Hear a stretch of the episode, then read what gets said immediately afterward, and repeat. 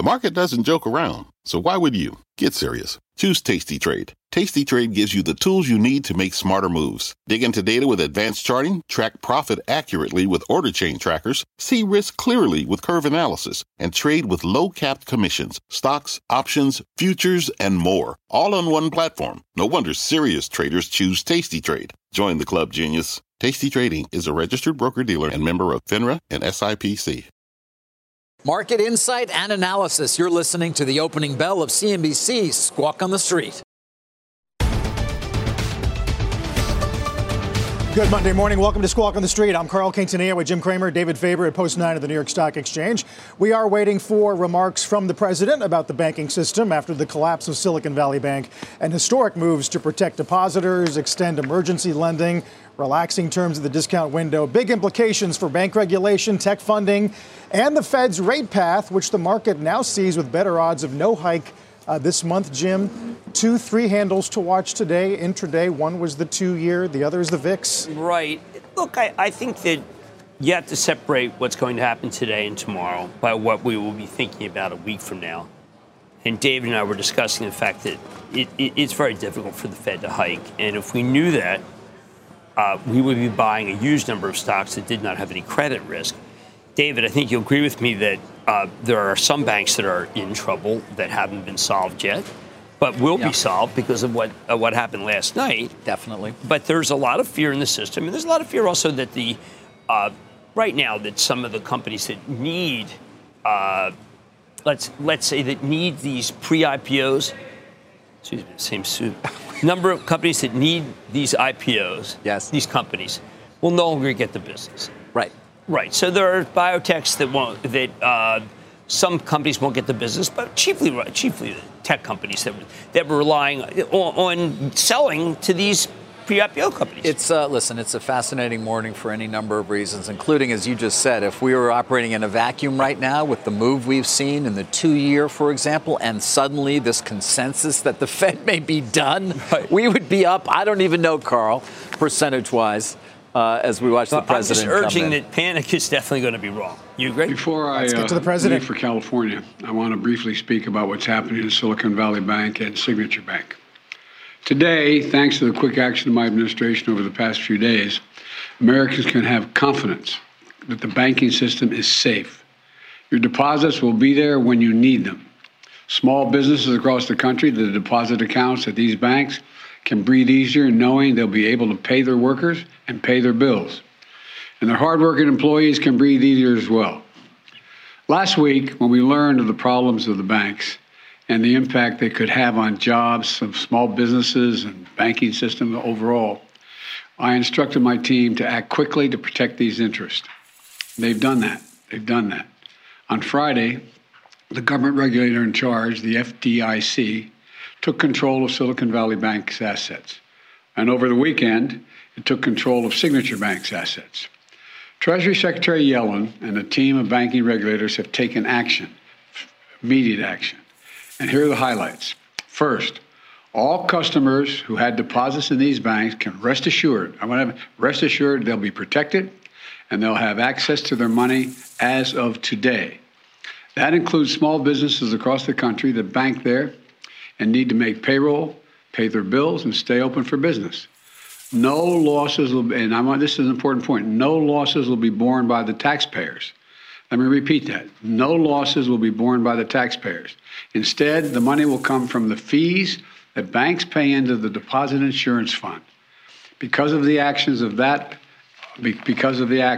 our regulators have already taken, every American should feel confident that their deposits will be there if and when they need them. Second, the management of these banks will be fired. If the bank is taken over by FDIC, the people running the bank should not work there anymore. Third, investors in the banks will not be protected. They knowingly took a risk, and when the risk didn't pay off, investors lose their money. That's how capitalism works. And fourth, there are important questions of how these banks got into the circumstance in the first place. We must get the full accounting of what happened and why those responsible can be held accountable. In my administration, no one is above the law. And finally, We must reduce the risk of this happening again.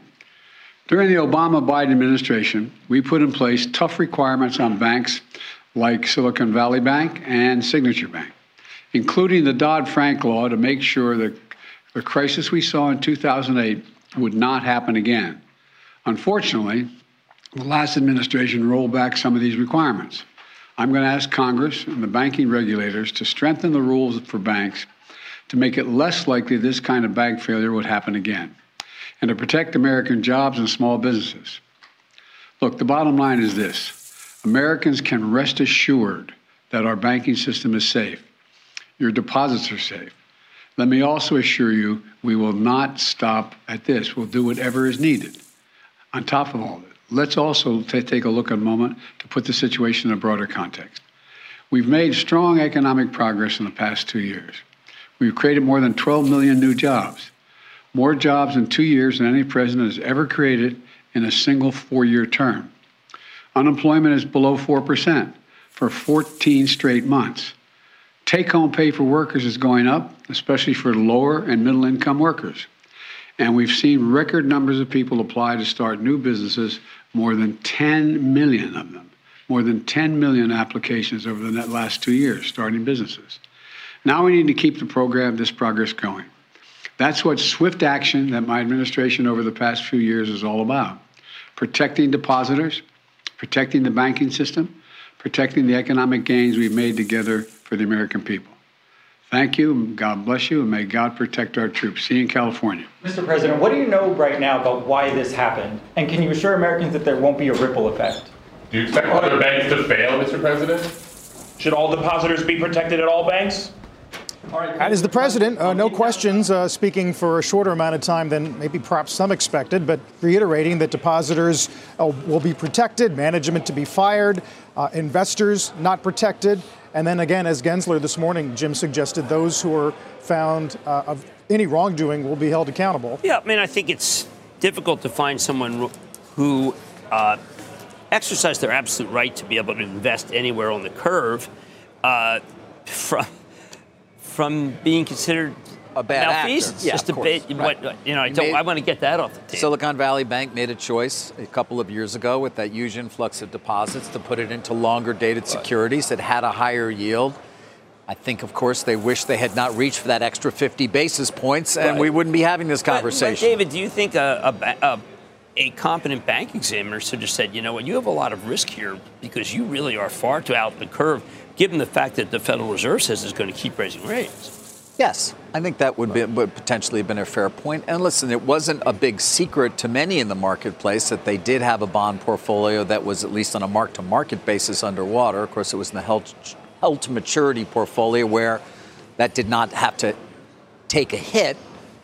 And obviously, if the deposits had not left, they would not have had to. Their net interest margin would not have been looking particularly good, but ultimately they would have move through this. And in fact, many people want to point fingers, as you know, even at the action last week, wondering whether, in fact, given General Atlantic seemed to have been there the Wednesday before, based on what I've heard, was there really an opportunity for Silicon Valley Bank to have done a much better job with its advisor, Goldman Sachs, in terms of finding the capital it needed before this whole thing blew up? Right. Once everyone knew that they were in a jam, that was unable to do the deal. But the question is, did Goldman have to make it so everybody knew? And they had some time. They had some time. I'm talking about what would have been 2 weeks from this coming Wednesday, where they at least had one key investor.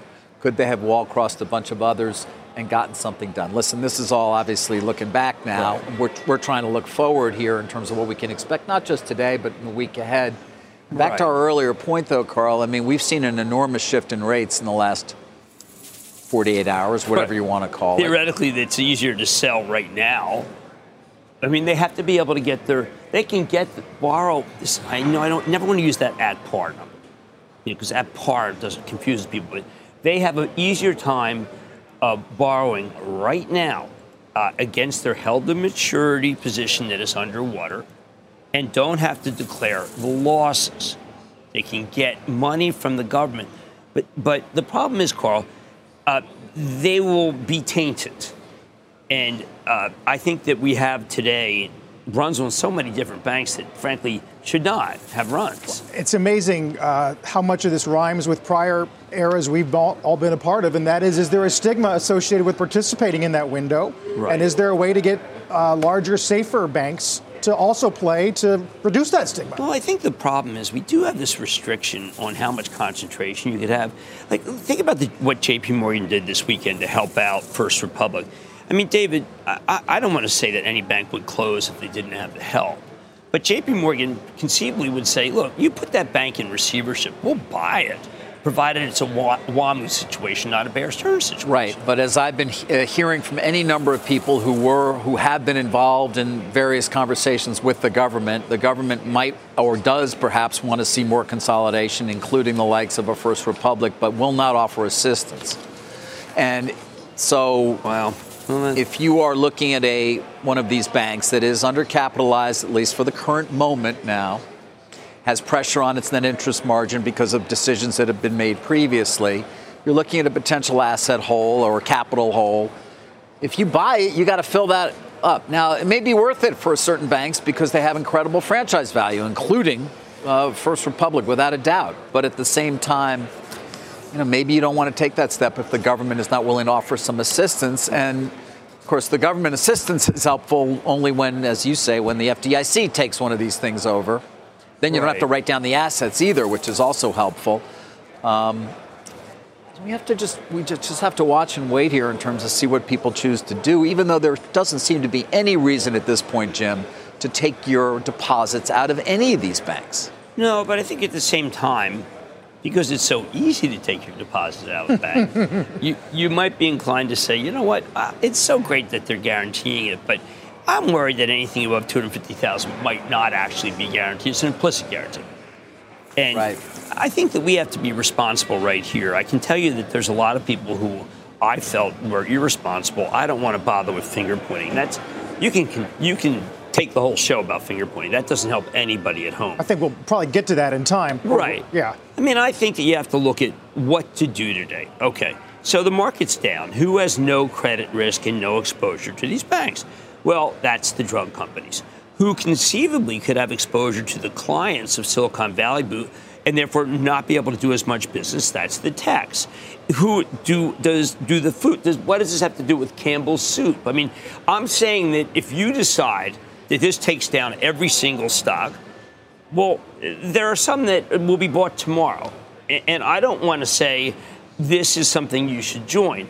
The ones that we're picturing right now, I mean, you could argue, why are we picturing them? Well, because they might not have enough sticky deposits, sticky meaning retail, to be able to make it so they don't need to do a capital raise. You're talking about the table, the chart that Cembalest published yesterday. We should understand. Just explaining what an outlier SIVB was. Okay, there's a fellow by the name of Michael Cembalest. He is indeed a friend of mine. We did go fishing together in Panama. But he does a fantastic thing called Eye of the Market, which is read by a lot of people. CNBC, by the way, on our site, we have it. He put together an actual graph that has most of the banks that we're dealing with. And what you can see is that J.P. Morgan is in phenomenal shape. Yeah. Wells Fargo's in great shape. Yeah. But there are banks. What he did was look at the loans plus securities as a percentage of deposits. And what's on the far right, let's just say you don't want to be there. On the far right, lower. All right. Now, Citi's on there, and that's a little bit. They don't have sticky deposits. Yes, but it's a little misleading too. It is. Well, we don't want to say it's misleading. It just happens to be the case. But it's a big bank, and I don't want to put it in there. But if you notice, right next to it is SPNY, which was closed. What I wonder, Jim, is some of the other ones, a PNC. Well, those are the difficult ones. Or US Bank. Are they potentially a US in a position to acquire here? Because it's still unclear to me that J.P. Morgan. I mean, they would need the government to say, okay, we'll let you get even bigger. And of course, what has happened over the last few days? Well, the big have gotten even bigger. Well, Bank of America and J.P. Morgan. We don't know the numbers, but it has to be many billions in deposits they have taken in. Look, is it not in the interest of the federal government to keep community banks and smaller banks, which, of course, are the financiers of these small and medium-sized businesses that the House wants to and the Senate always want to protect? Well, what happened this weekend is that the money went from the companies that are regionals and, no doubt, community into J.P. Morgan and a couple other banks we feel are safe. Yes. Well, so that's not in the interest of our country. No. But it doesn't seem to be the case that if you have, say, $400,000 with a bank, that people are keeping that $400,000. I know. Although, are we really going to expect that anybody who deposits more than $250,000 is going to look in the held-to-maturity portfolio of every bank and go through all of their different securities? Cembalest would argue that any VC. In fact, I wrote down the quote: "Fair to ask about the underwriting discipline of VC firms that put the vast amount of their liquidity in banks with this risk profile." But then again, if you look at another chart that's not being featured as well, the impact of unrealized security losses on capital ratios. Again, Michael is a visionary, okay? The one that is way too low is Silicon Valley Bank shares. Well, and then on the bad is USB, which I think I trust. Pacific West, your call. No. No, I know. Pac West is not, Right. And I don't want to stop there because, again, as a news organization are not trying to... You can see what the market is choosing to do here, and you can see PacWest and Western Alliance. These are not large market cap banks. No, but WAL is in the crosshair. They are considered, again, they're lumped in with this group that's undercapitalized and has pressure on its net interest margin. So at the very least, you can question their earnings power, and obviously you're going to do perhaps more than that. Right, but, and people will look at Schwab. You've noticed a recommendation of Schwab to an upgrade, asking whether they have too much of this what's known as durational risk, meaning I'm going to simplify that too, meaning they bought a lot of bonds that are government bonds, not nonsense, but government bonds, but they may have bought them at too long on the yield curve. Now, it would be great if they call us, but the fact that SVB did not get anyone to buy it, even to come in for the assets after it was put in receivership by the FDIC, probably not the best sign either. No, but again, just to make sure that people realize they were bad on both. They had really bad capital. I think there had been an expectation based on, again, all the conversations we were all, on Friday that I was having, Saturday, that somebody might show up here. Okay, my understanding is they didn't. PNC kicked the tires. They didn't. Now, is PNC used to this particular kind of fray? No. If J.P. Morgan were given what's known as a WAMU kind of takeover ability, where they would not have a lot of risk, they would have done it. But they're not allowed to. No, they're not allowed to because, they shouldn't be. Wouldn't it be good? By the way, also the litigation that they got both for WAMU and Bear Stearns has certainly put them in a position where do we really want to go down that road again? Right. That's we would love it. I think that the actual technical risk of buying a very good bank like, say, First Republic, it makes it so that any bank that does it is going to be actually suspect. And I think that's a big part of the problem. It would be terrific if let's say J.P. Morgan were indemnified against both lawsuits and losses. But that's a tall order, too, right, David? Yeah, and that sounds more like a bailout, which is what this administration is trying to avoid that word. Right, and they certainly did make it just clear that right now no taxpayer money is involved. There will be if the FDIC bails you out, there will be a levy. And I don't see it is not. Banks. It's not as though the equity owners of this. By the way, we keep showing Silicon Valley Bank. It's zero. It's a zero. Equity and preferred owners got wiped out. How is that a bailout? It was held, so it's not going to trade again. There's a lot of losses, and the bondholders are obviously also at risk. So that's not a bailout. Right. I understand them to be wiped out. Yeah. What about the broader notion that banks in aggregate are going to face enormous EPS risk as they got to be more attractive, keep people from taking out money markets, lower their fees, make their product better, expenses go up, right? That's the story now for 24. I'm not going to disagree with that at all. Do I want to own a bank stock? My charitable trust, for instance, owns Morgan Stanley and Wells Fargo. Now, Morgan Stanley does not appear on Cembalest's chart. I do not think that they have that much risk. I can't declare because I don't know. When it comes to looking at Wells Fargo, they're one of the most overcapitalized banks in the world. But at the same time, and that's because of all the regulations they had, at the same time, do I want to be buying that stock today? Let it readjust. I do think that if the federal government were to in any way say, we're going to let all these banks come in, and we will make it so that they're indemnified, and we will charge banks, it's still going to lower the PA. Look, I mean, what does this have to do with the price-to-earnings ratio of Bristol Myers? Very little. Right, so you... That Pfizer Seagen deal may have more to do with that than this. Don't talk about opportunity day like today, David. Not on a day like this. Just talk about everything that's going to go wrong. Well, at some point, we will get to what is a $43 billion takeover by Pfizer. Well, I think that the S&P, the futures, are going to take down everything. And then we'll look at what is not going to have any risk to the banks. But it's also going to be, you know, people are going to say, wait a second, we got to shoot first. We don't know how bad HPQ is going to get hurt because the startup world has collapsed. At the same time, let's look at the biggest picture. I felt the big issue going into Wednesday was, is the Fed going to do 50 basis points? And if that's the case, that's even more powerful than what will happen to the banks in terms of worry about the stock market. Now the question is, will the Fed move at all?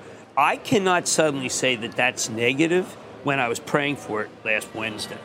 Now, David, you know that there are many more stocks that are affected by that than Pacific West, say Bank of Hawaii, Western Alliance, and First Republic. Without a doubt. But why aren't we talking about that? Why aren't we looking at this? Right now, we're focused on what without government action would have been an all-out crisis this morning. It's a very big systemic risk. Without a doubt. And the fallout still from what was, without a doubt, necessary intervention by the government in terms of securing these deposits. And you can't have every bank be wiped out and be bullish about Bristol Myers. Exactly. And I think people, you know, when you see, I mean, we kept saying, what's going to break? You know, even Jamie Dimon, right? We kept giving him a hard time for Hurricane Jamie, but he kept saying something's going to break. Right. Well, something did break. And we're not necessarily done, are we? I mean, are you thinking about hedge funds that were short treasuries, for example? Well, those are, this is not a day for being short treasury, certainly. Look, if you ask me what the single biggest risk is, we only have an implicit guarantee that other banks have been protected over 250,000. We need an explicit guarantee, Carl. We only have an implicit guarantee. Let's get to Kayla Tausche. More news, I imagine, out of Washington. Hey, Kayla. Hey, Carl. Well, the president was asked whether this effectively means that all depositors in the United States have a backstop. He did not answer that question. But in those remarks earlier this hour, he sought to really drive home that message that is so important to the administration. The taxpayers will bear no cost of this rescue. Here's the president earlier this hour. All customers who had deposits in these banks can rest assured. I want to rest assured they'll be protected. And they'll have access to their money as of today. That includes small businesses across the country that bank there and need to make payroll, pay their bills, and stay open for business. No losses will be, and I want, this is an important point, no losses will be borne by the taxpayers.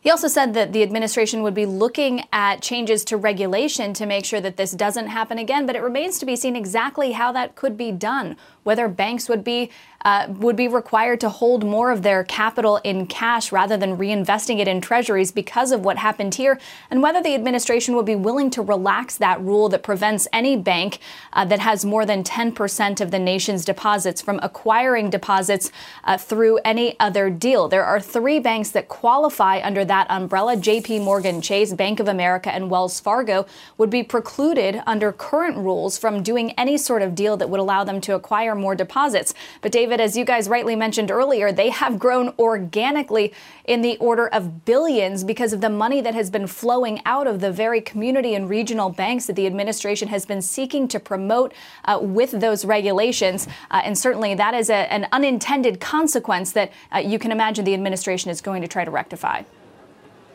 Kayla, appreciate that. We'll talk in a little bit, I'm sure. Kayla Tausche, after a momentous weekend of news in Washington. We'll stay on top, of course, of the fallout from SVB, keeping our eye on the curve today with the 2-year. Got to 3.99 this morning, back to 4.12. 10 years still south of 3.5.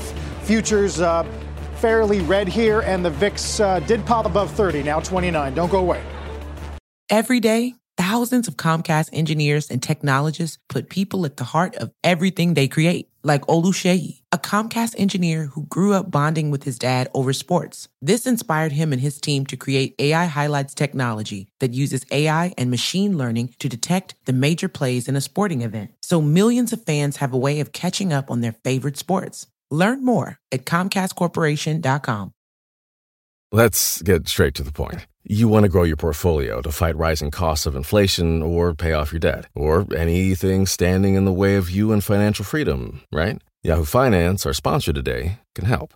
For more than 25 years, Yahoo Finance has been helping great investors like you. Whether you're a seasoned investor or just looking for tips, Yahoo Finance makes it super easy by putting all the tools and data you need in one spot. Yahoo Finance takes a holistic look at the financial news cycle, including breaking news, original editorial perspectives, analyst ratings, independent research, customizable charts, and more. You can securely link your brokerage accounts for a unified view of your wealth, including 401k and other investments. That's how Yahoo Finance gives you insights and helps you take a look at your wealth in its entirety. That big picture perspective is what great investors need. For comprehensive financial news and analysis, visit the brand behind every great investor, yahoofinance.com, the number one financial destination, yahoofinance.com. That's yahoofinance.com.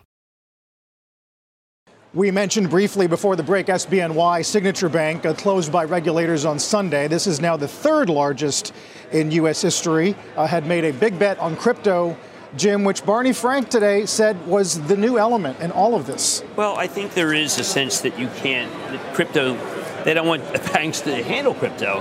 Now, Coinbase stock is up, and I think that the crypto people seem to be immune to anything.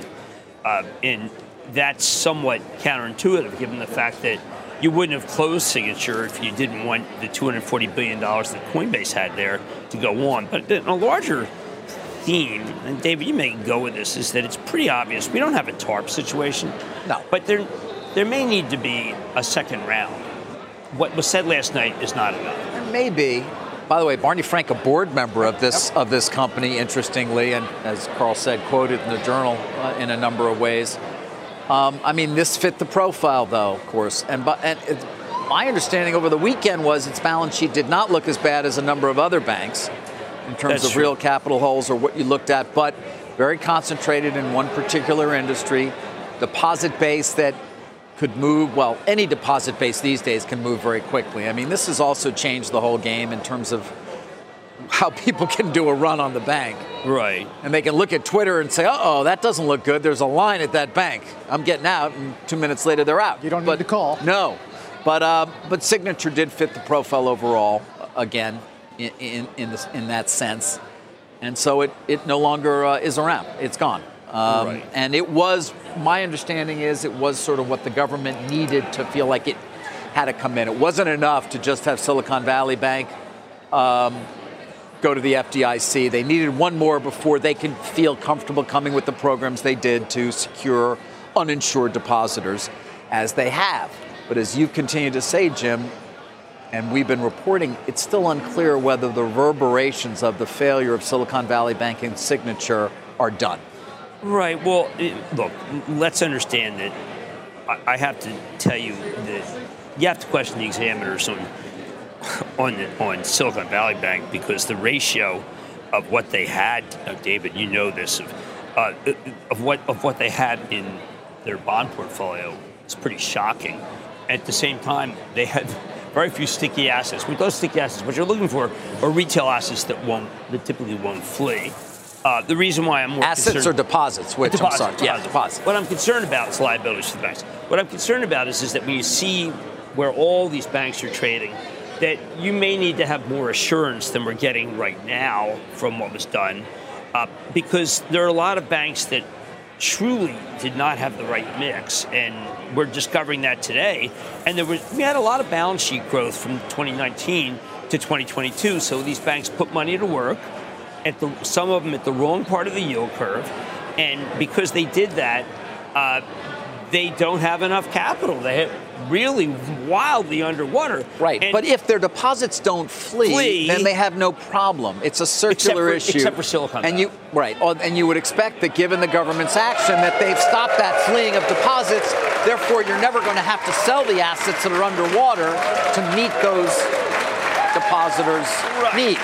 But I think, Carl, what we're looking at is it's so easy to transfer money to the banks that are, quote, not in trouble, that we're going to have to deal with something which says you should not move, period, end of the story. And that would involve a second round. And then people are going to worry about taxpayers. So it's not over. I do want to caution that if you have money in some of these banks, well, they're obviously going to punish it. We don't know which ones are which, obviously. And I also don't want to cause any run. It is easy for any of us to cause a run at this very moment. This is fragile. Yeah, we saw that on Friday. Right. In sharp relief. There's the opening bell and the CNBC Real-Time Exchange of the Big Board. It's Ireland Inc. celebrating annual Ireland Day. Of course, St. Paddy's coming up, focused on investment connections between Ireland and the U.S. At the NASDAQ, Just Capital, a nonprofit ranking America's most just companies. Breath pretty weak here, 38.19.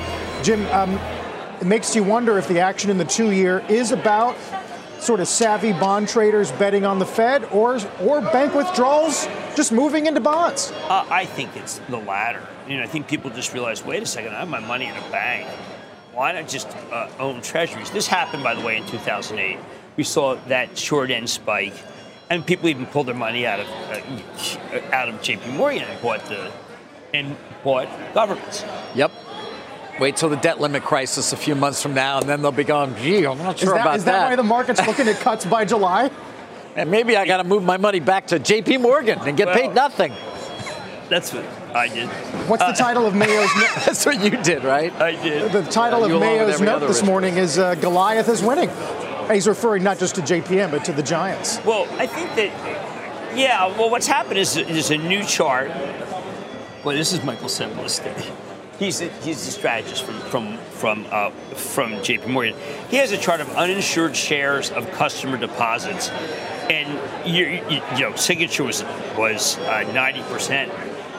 Uninsured share of customer deposits, then Silicon Valley Bank, and then the aforementioned First Republic, right? First Republic, yeah. Wow. And then after that, I hesitate to say which ones, but there are a lot of regions. And the only reason I hesitate to say is because there's other things that would be going on that make it so that's not a problem. But at least you understand why they had to go after SBNY, which was kind of an insane level. Now, when I look at these, I wonder, Carl, if I'm the bank examiner and I saw the uninsured share of customer deposits, I would probably say, well, guys, come on, you got to do a capital raise. That did not happen, and I think that one of the reasons why I do want to point the finger at that, only just because I've looked at these situations myself. I made a mistake myself. I'll address that this evening, where I did not realize that the uninsured share of customer deposits was so high. But it is very high, and you have to understand that these banks need a second round of financing. Right. I mean, some of this was not news to regulators. Some of these supervisory reports in December were looking at unrealized losses and the risk it created in the San Francisco Fed, for example. Yeah, which will have to account for itself. I think that there was a false sense of security that, remember, they are treasuries and governments. They're mortgage backed by governments. So as long as they're not junk, we're okay. And then remember what happened in the last, the Fed raised. The Fed told you to buy treasuries in 2019. Remember the big spike? That you went and bought treasuries. Then the Fed decided to make it so, well, frankly, the long bond goes to zero or close to it. And so then the banks that that listened to the Fed, but not at the right part of the yield curve, are now being crushed from listening to the Fed. So I think that there's a certain amount of belief that as long as they were buying good paper, you didn't have to worry. And that turned out to be false. And I'm just surprised the examiners weren't more concerned about the held to maturity than they weren't for the available for sale. Right. But it also turned out to be false because of the nature of the deposit base of certain of these banks. True. I mean, these were unique. You know, Silicon Valley Bank was unique. No, and First Republic. But Silicon Valley Bank is such an outlier. Yes. But they are somewhat unique in their approach, these banks, in terms of who they serve, the clientele they serve, who they loan to. And so that it's not necessarily a broader indictment of so many other banks. But I think the Fed chair has to be saying, this is particularly a wildly deflationary event. Yes. And in many ways, if the Fed got this without a crisis, they would say, okay, we've won. Because there's going to be a lot of layoffs. There's obviously a lot of worry. There's not going to be a lot of spending. So I think it's worth it for Jay Powell to say, you know what, maybe we wait and see. We had been saying that we didn't know the impact of these rapid rates. Well, now we're seeing it. And we don't want to be in a situation where we cause any more institutions to go under. Well, we're in the blackout window, so we won't know whether Barkin is open to 50 the way he said he was on Friday. Yeah. Or if Mary Daly or Kashkari or any of the these hawks are still to be fair to them, they were dealing with the same information that we all were. It's just arguably they didn't know this was coming. No, right, not a full picture. No, they didn't know it was coming. But we did. I mean, Gary Cohn last night has made some very good points on our special, which they said that the Fed is very much aware. Look, if Michael Cembalest is aware of it, the Fed's aware of it. If he's aware of what? Aware of what the situation is. Yeah. The only one that I'm finding, I can't find Schwab yet. Right. I don't know what their situation is. I haven't done enough reporting on it to understand it fully either. I know there was concern. We know there continues to be some amorphous concern overall about. We did have some sought after franchise. We did have some calls on it on Friday. You can see what's happening. I mean, the stock has gotten absolutely hammered in the last two trading sessions. I mean, the tale on Friday was that their deposit growth hadn't grown nearly as much as SVB's over the since COVID. Let's say. They do have sticky deposit, but they're apparently they have a. No one has as bad a bond portfolio in terms of its held to maturity and what it's worth. Right now, right. I mean, it may also be that they, you know, that they were perhaps not sweeping people to money funds as quickly, and therefore just having balances sit there they were able to take advantage of. Those days are over. Apparently, they did buy. Right, they did buy too long a bonds. What I'm worried about. I think when David said those days are over, what you're going to hear from a lot of the venture capitalists who come on air today is that this is terrible. They won't be able. It's going to be much harder for them to get money. There will have to be layoffs. They can make payroll because of what the Fed has done. But I think the problem is that there are going to be people who say, get out now. Things are really terrible. And I don't want to say that. Now, people could say, well, wait a second, Jim, you're way too rosy.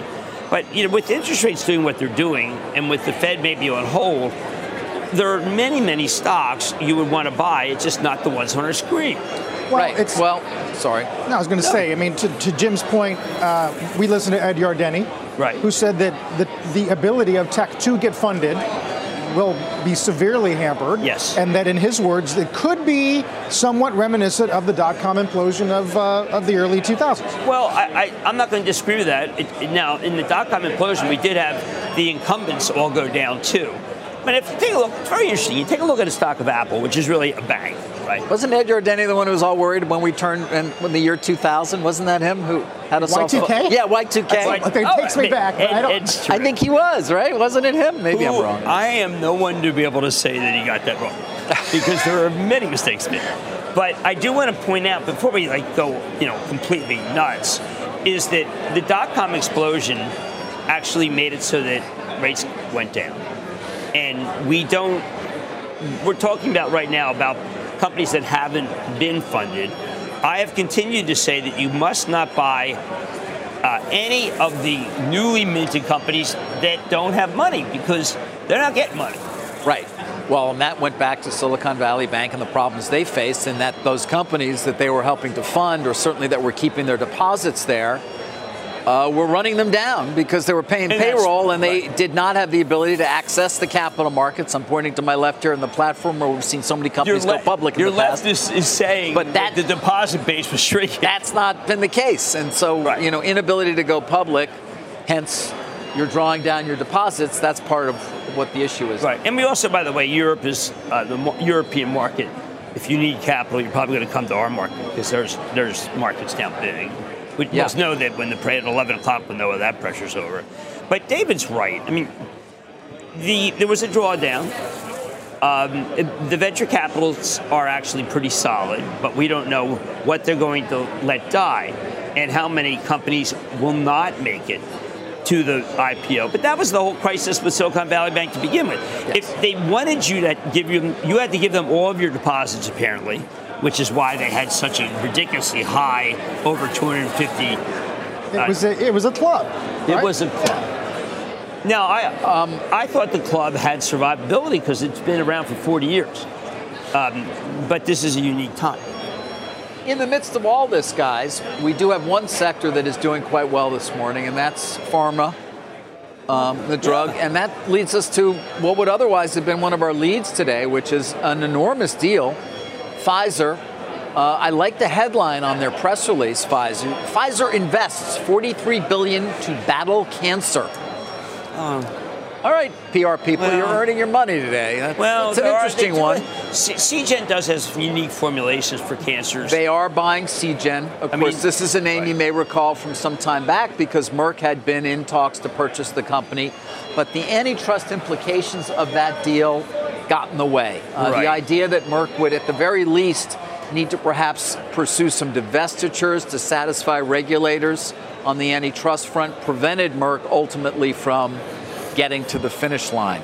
Enter Pfizer and a willingness to do so. And at a higher price than we would appear that Merck was willing to pay. Merck makes a little money on this, right? Yeah, but for Pfizer, it's sort of that need to fill what their CEO has talked about in the past is a $25 billion hole by 2030 in sales.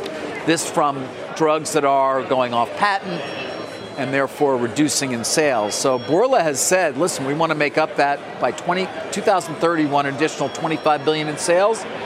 This will go towards doing that. Only $2.2 billion in sales for 2023. So we are talking about a 20 multiple to revenues right now. Right, but if they do see them getting to $10 billion, Jim, by 2030. Well, they've got some formulations which people believe could solve the most difficult cancers. Moderna says the same. In terms of this ADC technology, which kind of brings the payload, so to speak, specifically where it's needed and has lesser side effects. Right. Is a key. Borla's going to be joining us later in the morning. It could be for brain cancer, kidney cancer, some really abstruse cancers that have nothing. You may have seen some of the other stats associated with it. Let me share one more, which is this may be the largest deal in history for a company that has never earned money, never turned a profit. Now, we've had deals, larger deals for companies that lost money ultimately, but had made money previously. This is the largest deal largest number that's ever been paid for a company that has never made a profit. Remember remember Pharmacia? Yeah. Remember what was the Pharmacia that was like an $11-12 million deal. Right. Yeah. Right. Yeah. Absolutely. Yeah. Now, the diabetes drug, which of course then became a huge thing for Gilead. Right. We've just got a note from Schwab. Not diabetes, excuse me. It was Hep C. Hep C. No, but that was all right. Cornette asks his so the headline on this one, unlike that one. What do we got? Schwab puts out a very normal Schwab Reports monthly activity highlights. But they do say Schwab's business continued to perform exceptionally well. Client bank sweep cash flows in February were about $5 billion lower than January. 80% of their total bank deposits fall within the FDIC insurance limits. Of course, we wish it were 100, but it isn't. 80% of our total bank deposits fall within the FDIC insurance limits, among the 5 highest top ratios of the top 100 banks. Right. Okay. And they believe they have upwards of $8 billion in potential retail CDs, and more importantly, $100 billion. They have access to significant liquidity, including an estimated $100 billion in cash.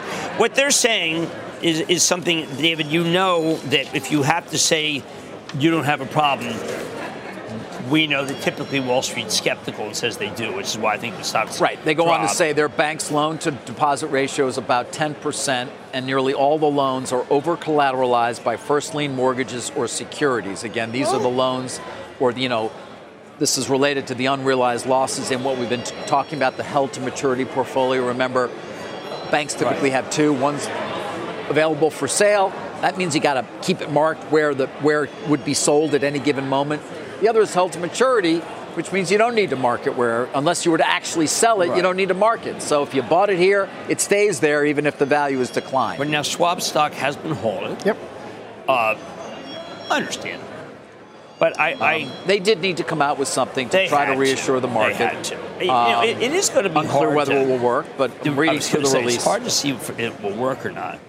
But I do think, again, if we say it doesn't work, well, then it's our fault. The point Schwab is making is the point that many other banks would have liked to have made as well. And they do this at the end of their press release here. They say focusing attention on unrealized losses within the held-to-maturity portfolio has 2 logical flaws. First, the securities will mature at par. That is true. If you hold them, they will ultimately pay out. And they say, given our significant access to other sources of liquidity, there's very little chance that we would need to sell them prior to maturity. They also go on to say that by looking at unrealized losses in the hold-to-maturity securities, but not doing the same for traditional banks' loan portfolios, the analysis penalizes firms like Schwab that in fact have a higher quality, more liquid, and more transparent balance sheet. There again, I'm quoting from this release from Schwab that we just received a few moments ago. Yeah, what are you hearing about the cost of borrowing that banks will have if they go and deal with, get at par, the held to maturity, value at par rather than where it is? I'm not following the question. Well, I mean, you know, you have to go to the FDIC. You have to borrow. I mean, you're talking about the new facility? Yeah. That's been put in place that you can pledge your government securities against? I'd like to know. You're going to get 100 cents on the dollar. No, but how much you have to, there's a loan involved. What are they paying on it? Oh, I don't know. Yeah, that and, I didn't know. You know what, this is kind of like the first S&L crisis where they had the same problem. They were trying to figure out how to deal with the mismatch of what banks own, S&Ls own, versus how much they need to put up. So I think there's always a negotiation. I think that the banks that are selling down may be selling down because they want to buy other banks, maybe selling down because there's some flight to quality. But I do think that in a few days it does calm down as we realize that there will be a lot of banks that just get the borrow from the Fed. They have time to do it. There's no need for any of the banks on that list to do a deal today and raise capital, but people are saying that that probably will happen. You know that there's no shotgun to these guys' heads right now. No, not well. Again, no, there is a shot. You know, there's longer term. In next we'll see. We'll see if First Republic gets bought this week. That's a tough one. It's a much coveted franchise, but again, no bank, Carl, wants to be able to say, "Look, I'll buy that." They want the bank to be declared bankrupt, which they're not, and then they want guarantees because of what happened that was so wrong. Now, that, by the way, that's the Washington Mutual. That was done and was very successful. I think people otherwise, you know, if you're J.P. Morgan, you say, okay, let me just watch this unfold. Yeah. Meanwhile, the rest of the street looking at other sectors, and I would argue in large part reporting minimal exposure. For example, J.P. Morgan looking at big tech. With minimal exposure to SVB. Although we're going to watch Roblox, I assume, right? And yeah, well, they'll be able to get their money out because they are particularly with that bank. Now they're going to get their money, though, right? But so don't you think it's odd that Mark Zuckerberg takes another whack, hires more people at the employee base, maybe as much as $1.1 billion in savings, and his stock's down $3? Meta, that's a mistake. You continue to think he should be rewarded by these continued focus on efficiency, as he likes to call it? Can I use another word besides rewarded? How about that his bank, his company, not his bank. Yeah, because I don't want it. Like, you're rewarded for whacking people, and that's going to... Yes, David, I think, you know, that comes out as still one more headline.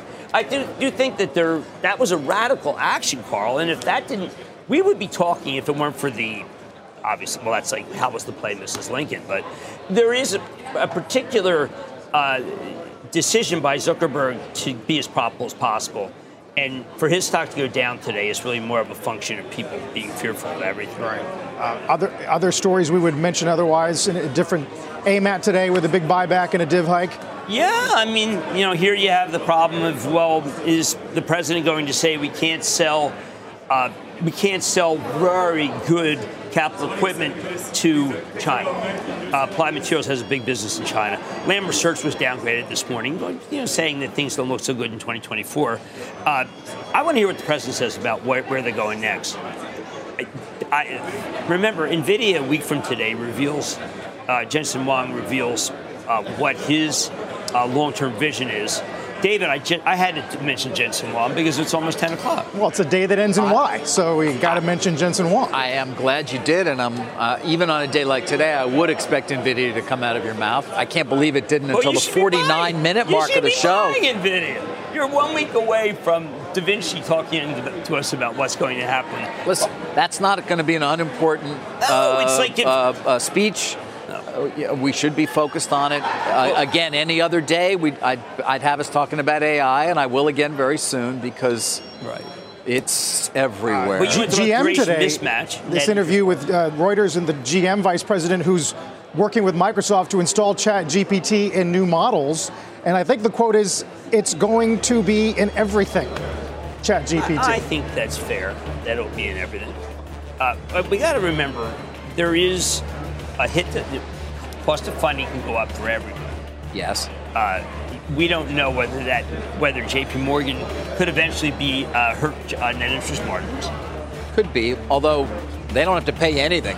They're like, you could pay us to be here in our fortress balance sheet. It's really interesting that J.P. Morgan is like J. Pierpont Morgan. Yeah. You want a bank? You can pay us. Just give us a little something. You want to solve the problem right now? You just say, listen, we're willing to have concentration to go up to 15%. And we're against what Alexander Hamilton predicted. Well, many other countries do have far fewer banks. They've got the giant bank. Right. I mean, look at Canada. What do they got? 2 national champions? Is that what it is? Yeah. Why can't we be like them? The Canadians. We do have the Dow positive, 70 points. Go. Thanks in large part to some defensive names: Amgen, Procter, McDonald's, IBM, Coke, all leading the list. I think a lot of people who work at First Republic are drinking a lot of Coke in a few hours. There's a reminder that you can always get in on the CNBC Investing Club with Jim. Days like today remind you how much value is embedded. Multiple memos last night. Yeah, multiple. I'm well aware. Thank you. As the S&P down about 9, don't go anywhere. What's on the horizon for financial markets? At PGIM, it's a question that over 1,400 investment professionals relentlessly research in pursuit of your long-term goals. Specialized across asset classes, but united in collaboration. Our teams provide global and local expertise. Our investments shape tomorrow, today. Pursue your tomorrow with PGIM, a leading global asset manager. Let's get to Jim and stop trading. Yeah, let me just talk about what people are buying. They're buying Eli Lilly, the stock's up big, and that's because there's an upgrade from Wells Fargo, talking about now the risk of maybe not doing well in its Alzheimer formulation is now in the stock. But what's not in the stock is that Mounjaro, which is the diabetes and weight loss drug, weight loss has not been approved yet. It's just a matter of time. If you get the weight loss, then that's what I have been saying makes it the biggest drug of all time. Take it once a month. It will be covered by insurance. I believe the doctors do not have approval yet to write the script. But if we all believe that obesity is the single biggest cause of death, then Mounjaro, I don't want to say that it ends obesity, but you lose 15% of your body mass, both muscle and fat, if you take it. Yeah, you've been talking about it for quite some time. We can't lose weight. It's hard. You can't lose weight through dieting. But this makes you like everything less, including alcohol. Be helpful too, right? Oh no, they're doing a test for that too, for alcoholism. That's why I say the biggest drug of all time. Yeah. And they stumbled on it because it's really a diabetes drug. And David Ricks knows you can't talk about the CEO. Can't talk about it yet because the FDA hasn't approved it for that yet, but they will. Definitely watching it. Jim's going to stick around this morning as we monitor more reaction to the fallout from SVB. Dow up 46. Financials down about 3.5 on S&P. Don't go anywhere. You've been listening to the opening hour of CNBC's Squawk on the Street. From a flat tire in the city to a dead battery on a distant drive, AAA is partnering with T-Mobile for Business to accelerate response times and get more drivers back on the road fast. Our nationwide connectivity powers location telematics, so AAA's fleet can find stranded drivers quickly while being fully equipped with the in-vehicle tools to have answers when they get there. This is elevating the member experience. This is AAA with T-Mobile for Business. Take your business further at T-Mobile.com/now.